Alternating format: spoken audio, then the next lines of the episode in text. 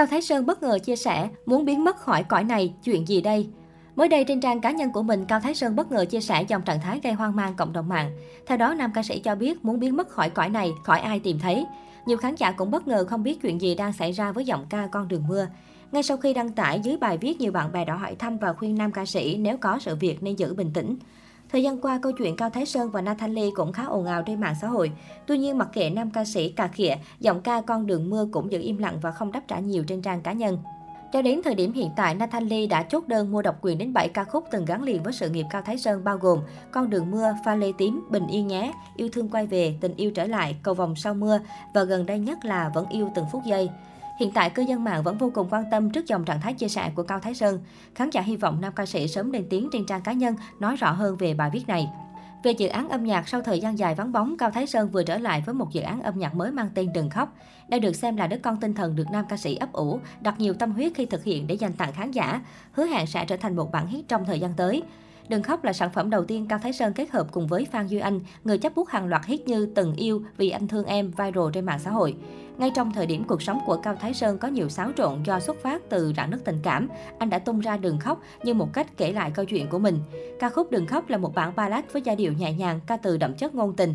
Đây cũng là thể loại mà nam ca sĩ rất thành công và từng có khoảng thời gian khuấy đảo thị trường nhạc Việt với loạt bản hit đình đám.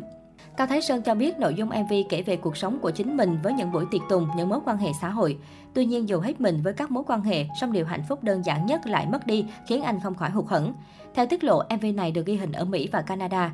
Cao Thái Sơn nhận được sự hỗ trợ về mặt bối cảnh cũng như hỗ trợ diễn xuất của Sony Đặng Vương Phạm. Hai gương mặt từng nhận được nhiều sự chú ý của netizen khi dính vào lùm xùm tiền bạc với khoa pop.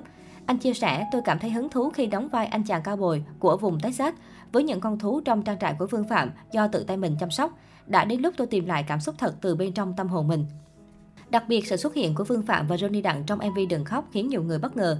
Thời gian qua, đây là hai nhân vật vướng nhiều ồn ào trên mạng xã hội. Bắt đầu từ drama khoa bóp tố Johnny Đặng lừa đảo mình hơn 30 tỷ.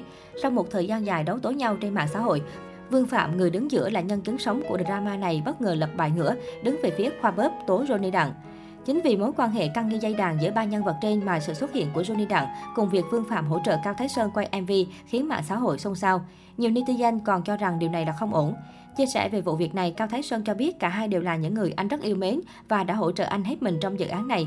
MV của Cao Thái Sơn gây chú ý khi hội tụ Vương Phạm và Johnny Đặng, hai cái tên hiện đang trong tâm bão drama với khoa bớp. Về vấn đề cá nhân, nam ca sĩ từ chối bình luận vì chỉ có người trong cuộc mới hiểu.